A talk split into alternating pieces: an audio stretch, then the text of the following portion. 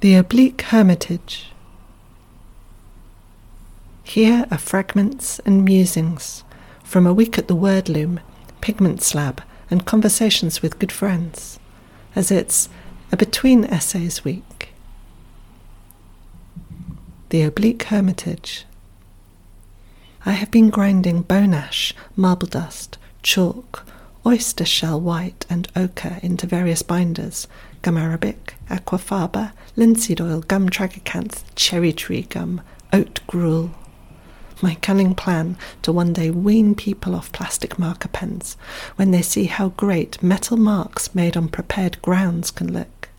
Bold, permanent, soft, shiny, grey, black, brown, golden.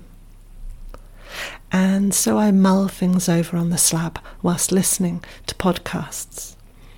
The work is long and full of haptic richness, smashing, grinding, milling, then long strokes of the brush as I lay the grounds down on watercolour paper before making test marks on them next week.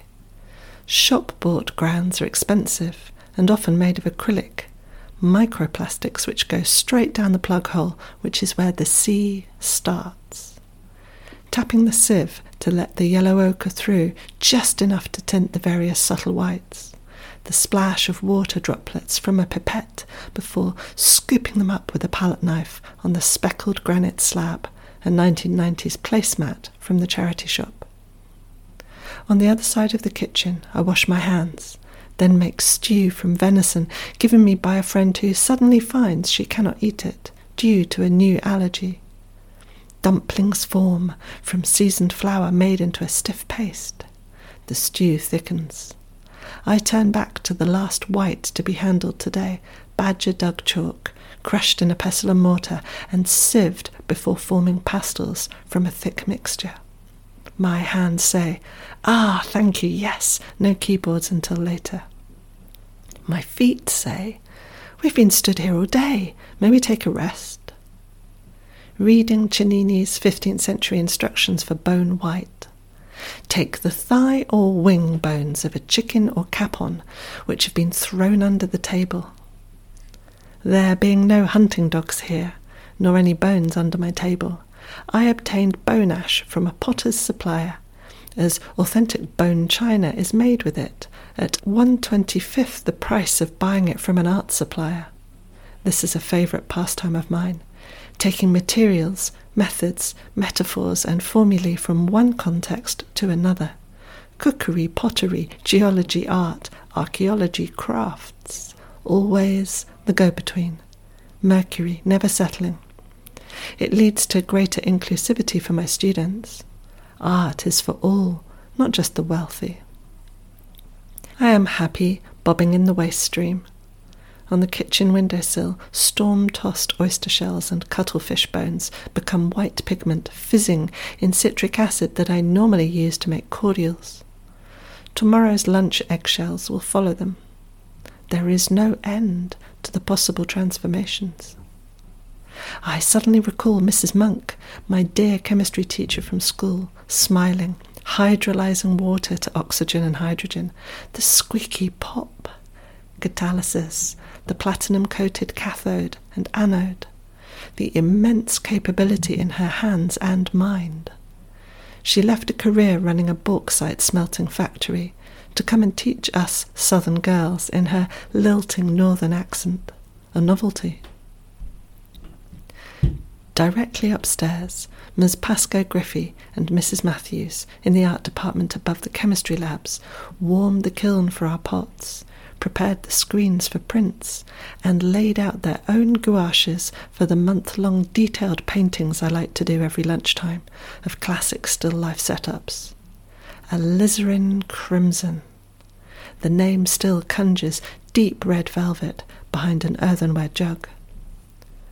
Both classrooms full of hundreds of deeply satisfying hours of paying rapt attention to the real Today, that same deep peace descended in my tiny kitchen, in the blessed process, an admixture of art and science, which are in no way opposed, both being creative endeavours. Stir, crush, brush, assess, make notes, adjust. Bless you, Mrs. Monk, for showing me a woman's place is in her lab. The Universal Set. A wonderful Valentine's night spent talking over Zoom with author and campaigner Anthea Lawson. Many Venn diagrams and you can only have two of the three sides triangles were drawn around life, art, activism, and relationship. Anthea had seen my triangles in an earlier Substack and wanted to see if it applied in her realm too. The best ones will pop up in our next books in our wildly different contexts. I find diagrams a useful way to think about seemingly intractable things. Much laughter and deep conversation. We plan a podcast when our books are written. Well, we shall see all summer down the beach. I don't use AI in making art or writing, but after rereading Haddon Turner's piece on authenticity, I find the transcription and audio editing tool I'm using for this and have done for a year does indeed use AI. I don't use it for creating any audio, only removing gaps, coughs, ums, and fluffed lines. But still, there it is. AI has no play, it is instrumental. When you use it, it is using you. That's not the same as play within a culture. Cheating, collaboration, shame, thrill, loss, risk, fun, rules. What can be got away with? What can be salvaged? Absorption, winging it. None of that is algorithmic it is the syntax of socialization, a form of grooming, according to David Fleming. All the places we once played, out of sight and earshot of others, out of contact until dinner time or the end of the holidays, no one surveilling us, is how we became humans of our culture. If one only plays on screens, one becomes accustomed into the culture of the machine, which is to say, there are no customs, nor any culture, only means and outcomes. Mass.